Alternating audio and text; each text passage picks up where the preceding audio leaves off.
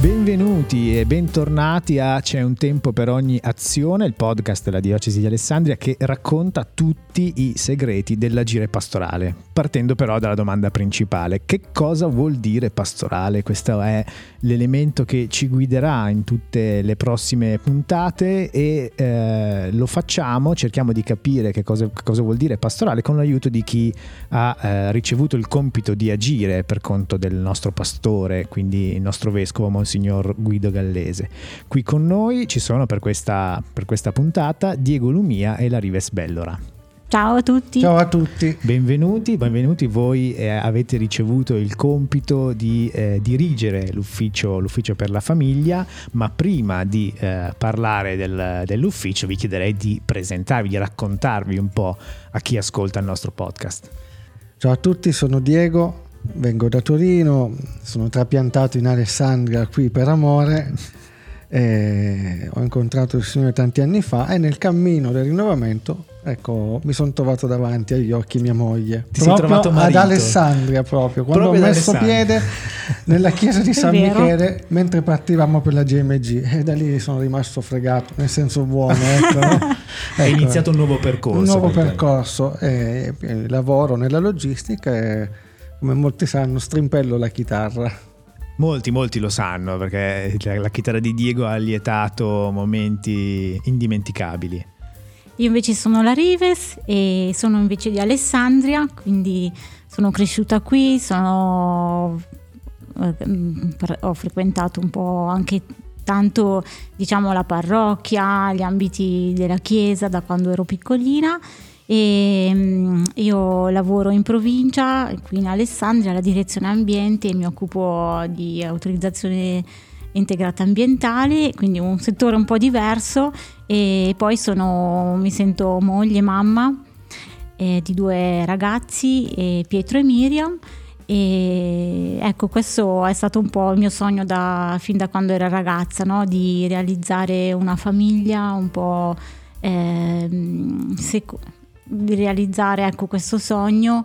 E quindi ho, ho pregato parecchio il Signore, diciamo che l'ho un po' perseguitato, gli gridavo, gli dicevo di tutto, ho detto guarda, guarda che io non mi arrendo, infatti ho dovuto aspettare un po', ma alla fine eh, mi ha fatto proprio incontrare, mi ha fatto proprio incontrare Diego, e per me è stato veramente l'inizio, ecco, di un nuovo cammino anche per me, e in modo diverso e abbastanza anche dinamico, avventuroso, perché non siamo mai a casa, non siamo mai fermi, anche i nostri ragazzi ce li portiamo dietro tante volte, e quindi siamo un po' una famiglia in cammino, ecco. Una famiglia in cammino che prosegue il suo percorso anche dopo che il nostro vescovo vi ha chiesto di, di dirigere questo ufficio, no? Che cosa, che cosa vuol dire dirigere questo ufficio e perché vi ha chiesto, ha chiesto proprio a voi di dirigerlo? Sul perché lo sa solo lui, no? Noi semplicemente abbiamo detto di sì, dando la nostra disponibilità, no? Poi chi dirige l'ufficio è lo Spirito Santo, se noi in realtà dobbiamo proprio capire attraverso eh, il discernimento, no? Che cosa vuole dire lo Spirito, no? Nell'ambito del nostro ufficio, e anche attraverso l'ascolto della Chiesa, del Vescovo, no? Eh, e quindi in realtà la direzione viene dall'alto e noi dobbiamo solo stare attenti a, ad ascoltarla e, e attuarla insieme. A tutti i protagonisti di questo, di questo podcast faccio la stessa domanda, faccio e farò la stessa domanda, che è appunto l'obiettivo del, di C'è un tempo per ogni azione, cioè capire che cosa vuol dire pastorale. Secondo voi questo termine che cosa significa? Ecco, pastorale, cioè, a noi richiama proprio l'idea del pastore, no? Il pastore che custodisce il proprio gregge, lo conosce, conosce le sue pecorelle una a una, ne ha cura e va a cercare la pecorella smarrita, quindi è proprio una dedizione del cuore, ecco, verso coloro che il Signore gli ha affidato. E, e quindi penso che la pastorale sia proprio questo, riuscire a realizzare nelle nostre comunità questa attenzione eh, sia al gregge che c'è già, ma soprattutto a quella pecorella che forse è ferita e che aspetta di essere andata, eh, di essere, di essere salvata. E quindi sicuramente da, la pastorale dovrà, deve avere questa impronta di annuncio, ecco, dell'amore di Dio, perché è la ferita che tanti hanno nel cuore di non sentirsi amati, oppure di non capire il significato della propria vita, ma anche del proprio matrimonio, della propria famiglia. E sicuramente un'attenzione particolare a, questo, ecco, a questo, queste famiglie. Proviamo a entrare un po' nel, nello specifico del, del, del vostro ufficio e raccontateci, raccontate anche a chi eh, ci ascolta ma mh, non è così addentro alle questioni, diciamo così, della diocesi, che cosa fa, di che cosa si occupa eh, un ufficio famiglia. No, l'ufficio famiglia, come tutti gli altri uffici, sono a servizio della diocesi, a disposizione, soprattutto anche per capire i bisogni, no? E poi soprattutto anche per annunciare, no? Il Vangelo, annunciare, come diceva anche Larivés, anche noi nello specifico, proprio eh, che Dio è presente nella storia e in particolare nella famiglia, no? E l'ufficio quindi da una parte promuove il Vangelo della famiglia, no? E del matrimonio, e, e soprattutto vuole mettere la, diciamo, l'accento eh, sulla famiglia come non solo oggetto, no, dell'evangelizzazione, ma anche come protagonista dell'evangelizzazione. La famiglia che va incontro alle altre famiglie, la famiglia in uscita. Ecco, quindi è importante questo, perché ha un valore molto grande. Ecco, quindi è, ed è protagonista della storia, e dalla famiglia nascono le vocazioni, e nella famiglia si è incarnato anche Gesù, e quindi se ha deciso di passare lui attraverso la famiglia, vuol dire che la famiglia ha un dono molto importante, è un dono molto importante, quindi l'evangelizzazione con la famiglia, per le famiglie. Ecco, anche una cosa importante che, ecco, in questo gregge di famiglie, in queste mh, pecorelle, ecco, ci sono famiglie molto diverse tra di loro. Ecco, vogliamo sgombrare quindi l'idea che la pastorale familiare si rivolga solo a famiglie, per così dire, perfette, no? Eh, coi criteri, uniforme, crismi, dei criteri. Ecco, in realtà vorremmo davvero che la pastorale sia una pastorale aperta a tutti, alle famiglie come sono, quindi sia famiglie, diciamo, con genitori sposati, sia non sposati, sposati eh, in comune, per dire, separati, famiglie allargate, single, ma anche, ecco, che davvero quest- ognuno possa trovare davvero una famiglia nuova anche nella comunità in cui, in cui si trova, eh, senza sentirsi giudicata, senza per questo sentirsi non a posto.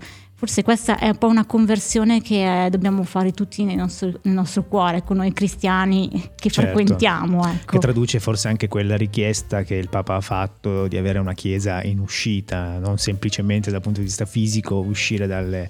dalle parrocchie, ma forse anche proprio dalle proprie strutture, sì, che si sono costruite, costruite nel tempo e che non trovano più riscontro con la società che, esatto, che, che stiamo vivendo. Ci sono anche poi due punti importanti che, di cui si occupa ogni ufficio famiglia, è quello della preparazione degli, pas- degli operatori di preparazione dei percorsi mat- prematrimoniali, no? Quindi creare anche un po', coordinare anche un po' un'equipe che possa veramente essere a disposizione nelle varie aree, zone pastorali della città, per preparare eh, e accompagnare coloro che vogliono avvicinarsi al sacramento del matrimonio. E l'altro aspetto importante è anche un aspetto di dialogo con tutte quelle realtà intra o extra diocesi che si occupano in qualche maniera del bene della famiglia, e quindi anche eh, soprattutto un ascolto, no? un, ecco, un confronto.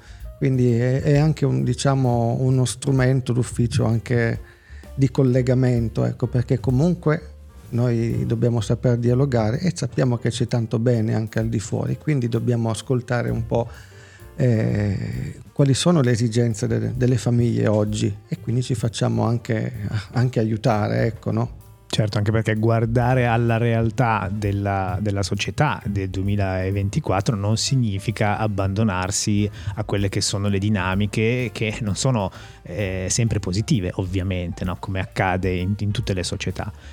Il tema della famiglia è, eh, soprattutto in questi ultimi mesi, un tema che ritorna molto per via del fatto che, detta in maniera brutale, non si fanno figli, e quindi c'è questa, questa paura del, del futuro, no? Che eh, appunto la società, la Chiesa non abbia la possibilità di esistere anche fra quindici, venti, cinquanta anni.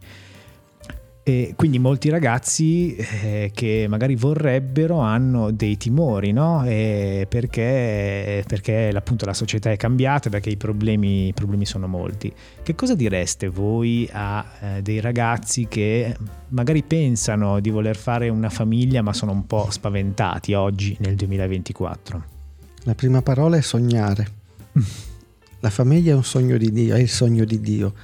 Quindi non smettere di, di sognare proprio a quel, a quella desiderio, a quell'aspirazione che ha già Dio seminato nel cuore, no? E di non aver paura, ma soprattutto di sognare insieme, di sognare insieme anche a, a una comunità, quindi non rimanere da soli. La comunità che può essere, oltre alla Chiesa, anche familiare, no? Le amicizie possono comunque eh, permetterti proprio di, di avere un appoggio, no? Ecco, quindi... Eh, questo è Dio stesso che mette questo sogno nel cuore, no? E, e anche dall'altra parte dobbiamo anche abituarci, questo non riguarda solo la famiglia, ma abituarci a reinventarci. Passiamo da, una, da, un, da un tempo, no? In cui c'era la necessità ovviamente del lavoro fisso, del benessere, no? Ma invece, ecco, forse dobbiamo anche abituarci che per poterci per sposarsi non è necessario avere sempre tutto perfetto, no? Certo. Una parte sì, però eh, fa parte anche, anche, il, anche il matrimonio, come tante altre fasi della vita, no? Sono comunque a volte eh, un salto nella fede, e quindi però Dio ci, ci accompagna, quindi anche nel matrimonio sappiamo che con la comunità, col Signore, non siamo da soli, anche se viviamo in un tempo magari di, di precarietà, ecco, no? Quindi anche questo, anch'io quando, quando noi ci siamo sposati io ero senza lavoro perché la mia ditta era fallita, milletrecento persone a casa, cosa dovevo fare? Eppure poi siamo andati avanti ugualmente, quindi non spaventarsi davanti alle difficoltà della vita, ecco, no? Quindi eh, sì, perché i sogni poi col Signore si realizzano. E l'altra cosa sicuramente è anche scoprire la vocazione a cui la tua famiglia è chiamata, perché eh, ogni famiglia è una missione, no? Quindi eh, sicuramente il Signore ha una, ha una missione per ciascuno. Il bello è scoprirla e raggiungere questa, e realizzare questa missione insieme. Eh, i genitori, i figli, ecco, quindi ecco, non essere solo un nucleo chiuso, io, tu e noi e basta, no? Ma proprio avere quest'occhio aperto e desiderare anche di mettersi a servizio della comunità, della chiamata a cui si sente, ecco, predisposta, e quindi è una famiglia per, ecco, non solo fino a se stessa. Allora, proviamo a coinvolgere, arrivati a questo punto della puntata, anche il Santo Padre. Proviamo a leggere un estratto di Amoris Laetitia, che è l'esortazione apostolica che Papa Francesco ha scritto nel duemilasedici. Eh, lui eh, utilizza queste parole: accompagnare, discernere, integrare, cioè aiutare ciascuno a trovare il proprio modo di partecipare alla comunità ecclesiale, perché si senta oggetto di una misericordia immeritata, incondizionata e gratuita.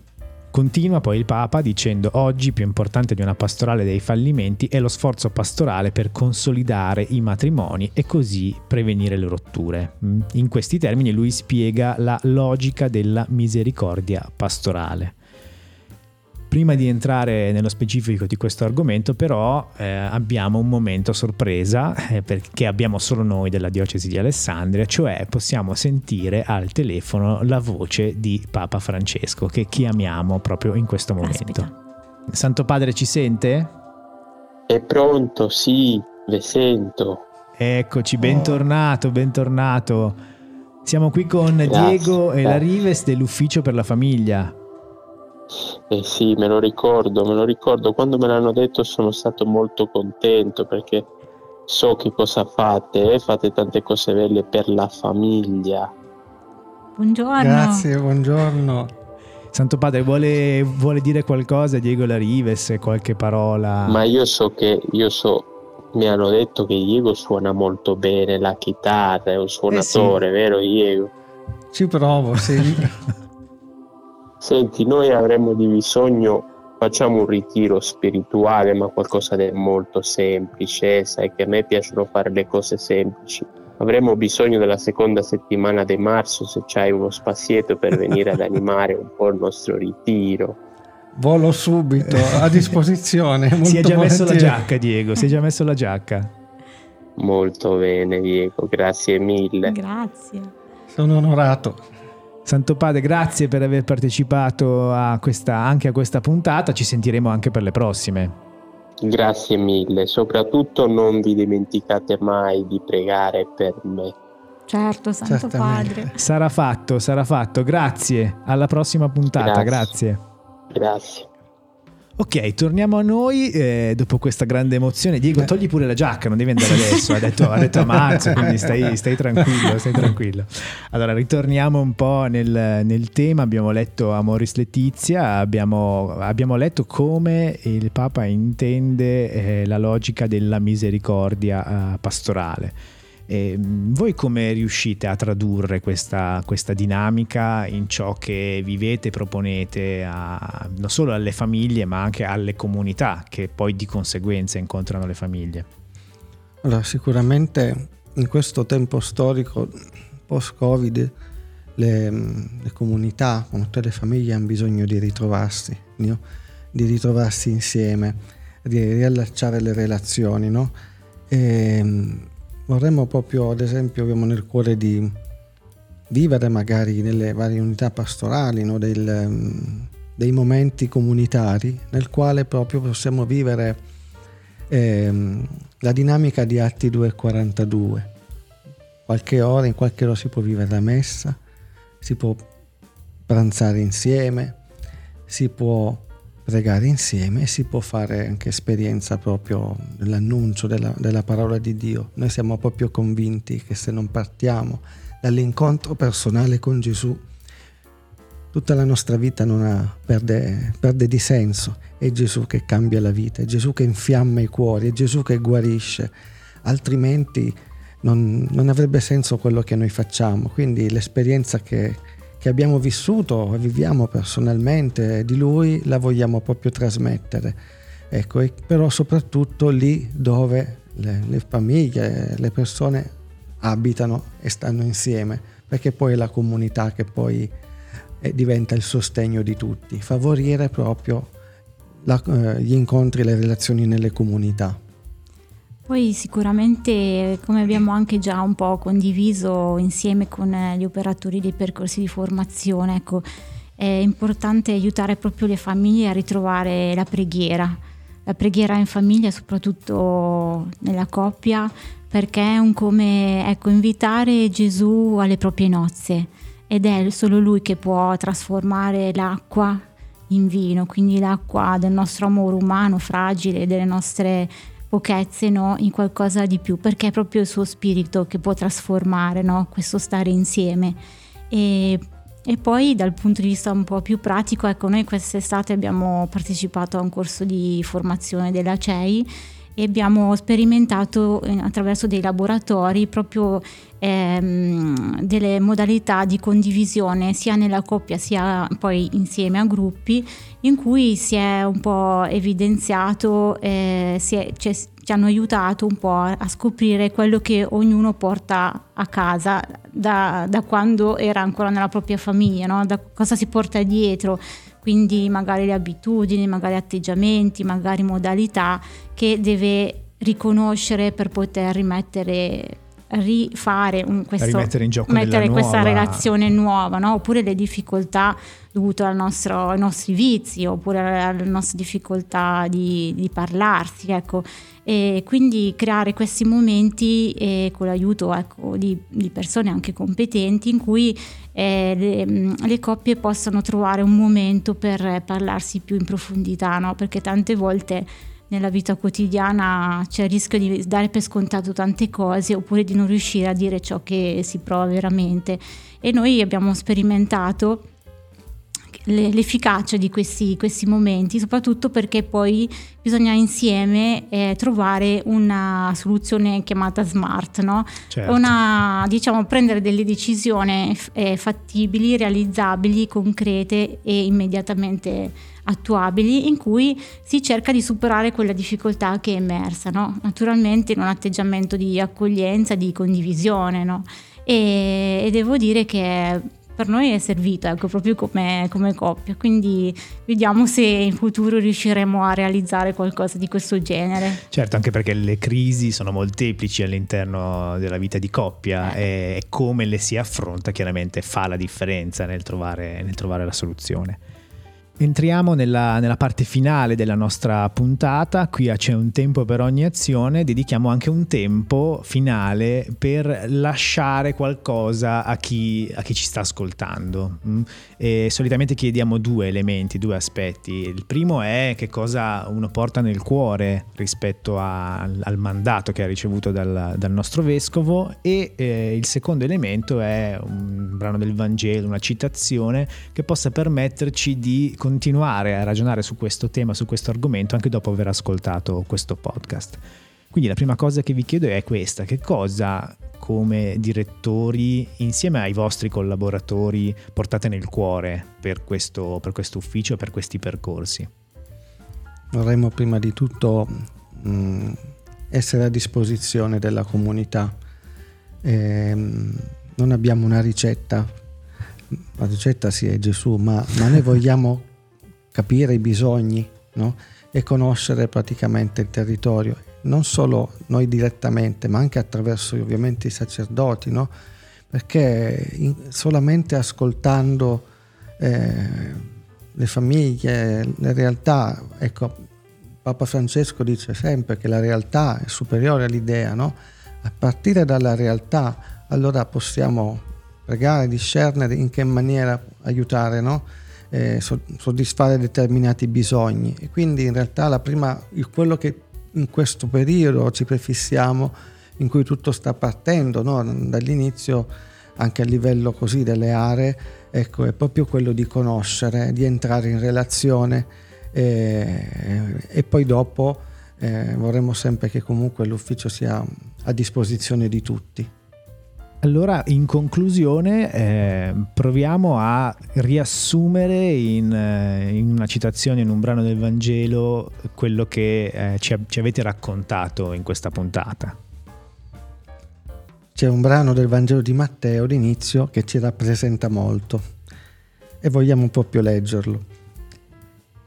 Mentre però stava considerando queste cose, ecco, gli apparve un sogno, un angelo del Signore, e gli disse: Giuseppe, figlio di Davide, non temere di prendere con te Maria tua sposa. Infatti il bambino che è generato in lei viene dallo Spirito Santo. Ella darà alla luce un figlio e tu lo chiamerai Gesù. Egli infatti salverà il suo popolo dai suoi peccati. Questo Vangelo, proprio in questi giorni, ci colpisce ancora di più, perché è la storia di due fidanzati che desideravano proprio sposarsi, con i loro sogni, le loro attese, le, ecco, i loro travagli, i loro turbamenti dopo che Dio è entrato e ha fatto irruzione nella storia. Ma Dio parla nel sogno, manda proprio il suo angelo a parlare nel sogno. Perché nel sogno? Perché Dio sogna, Dio ci invita e semina in noi i suoi sogni, i suoi sogni di bene, i suoi sogni nella nostra vocazione. E quindi, ecco, questo brano ci invita a sognare con Dio, perché con Lui tutto è possibile, tutto è possibile per chi crede.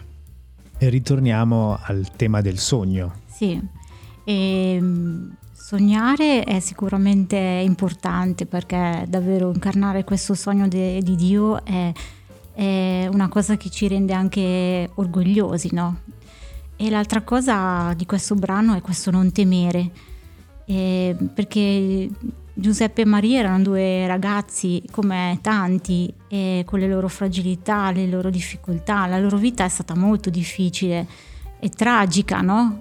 E, eppure si sono fidati, e quindi vorremmo dire a ogni famiglia: fidati, fidati di Gesù, lascia che il suo sogno si realizzi in te. Quindi il sogno ci porta un po' verso l'alto, e questo non temere però ci fa mantenere i piedi ben saldi per terra. Certo. Grazie mille Larivés, grazie mille Diego, eh, grazie per aver partecipato, eh, qui a C'è un tempo per ogni azione, e ci diamo appuntamento alla prossima puntata. Grazie a te Enzo. Grazie a te, e concludiamo con proprio questo messaggio: la famiglia è viva! E viva la famiglia!